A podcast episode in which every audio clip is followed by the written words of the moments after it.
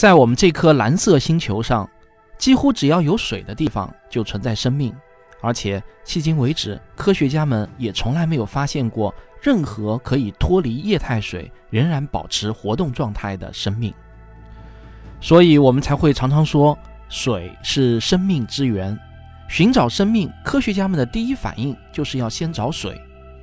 我的新书《太阳系简史》追踪着新世纪以来科学家们在太阳系中围绕水展开的福尔摩斯般的探案故事。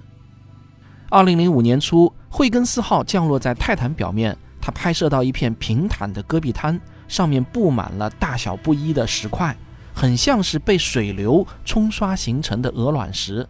后来公布的资料显示，这些石头不是鹅卵石，也不是干冰，而是真正的。水冰。二零零八年六月，NASA 公布了两张重磅照片。第一张照片是由凤凰号在第二十个火星日拍摄，一个沟槽中有一片纯白色的物质。第二张照片于四天后拍摄，依然是这个沟槽，但白色物质的面积明显缩小。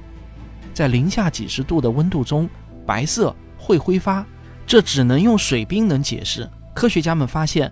火星上的水冰比我们原以为的要丰富的太多了。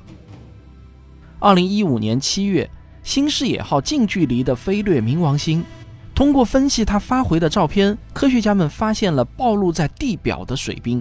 更奇怪的是，新视野号只在冥王星的红色区域发现了裸露的水冰，冥王星上的水冰也比我们原以为的要多得多。二零一六年九月。NASA 的天文学家宣布找到了一个关键的证据，证明欧罗巴表面有巨大的喷泉。为了采集这些雨流，进一步分析生命存在的可能性，NASA 推出了一项名为“欧罗巴计划”的工程。二零一七年四月，NASA 召开新闻发布会，卡西尼项目的科学家激动地宣布，诞生地球生命形式的所有条件在恩克拉多斯的冰下海洋中都满足。从这一刻开始，太阳系中寻找外星生命的头号目标就从欧罗巴转移到了恩克拉多斯。二零一八年八月，朱诺号在探测大红斑时发现，木星内部的气体可以分为三层。科学家们利用红外光谱仪探测最深层时，意外地发现它蕴含着大量的水冰。根据这一结论，可以推算。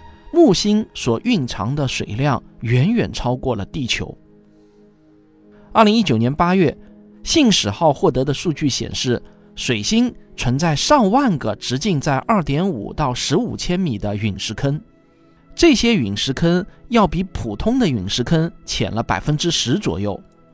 用积累水冰的厚度来解释最合适，这是我们以前从未发现过的超厚冰层。上面这一切都向我们表明，太阳系中的水比我们过去以为的要多的太多了。正是这些新发现，让越来越多的科学家们相信，在我们的太阳系中很可能存在着外星生命，而水正是科学家们千方百计搜寻地外生命的关键线索。但问题来了，要寻找外星生命，就一定需要先找到水吗？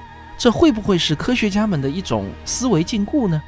跳出这个思维禁锢，会不会更有助于人类提早发现外星生命呢？您可以留言写下您的看法，我们将挑选若干位回答出色的听众，赠送我的签名版《太阳系简史》一本。在这本书中，我会对这个问题有详尽的回答。当然，如果你等不及想看书的话，现在就可以直接点击封面左下角的购物车图标，直达购买页面。那这本书从今天开始啊，正式在各大网上书店现货销售了。它是我最近这三年以来预售表现最好的一本书，你不买一本看看吗？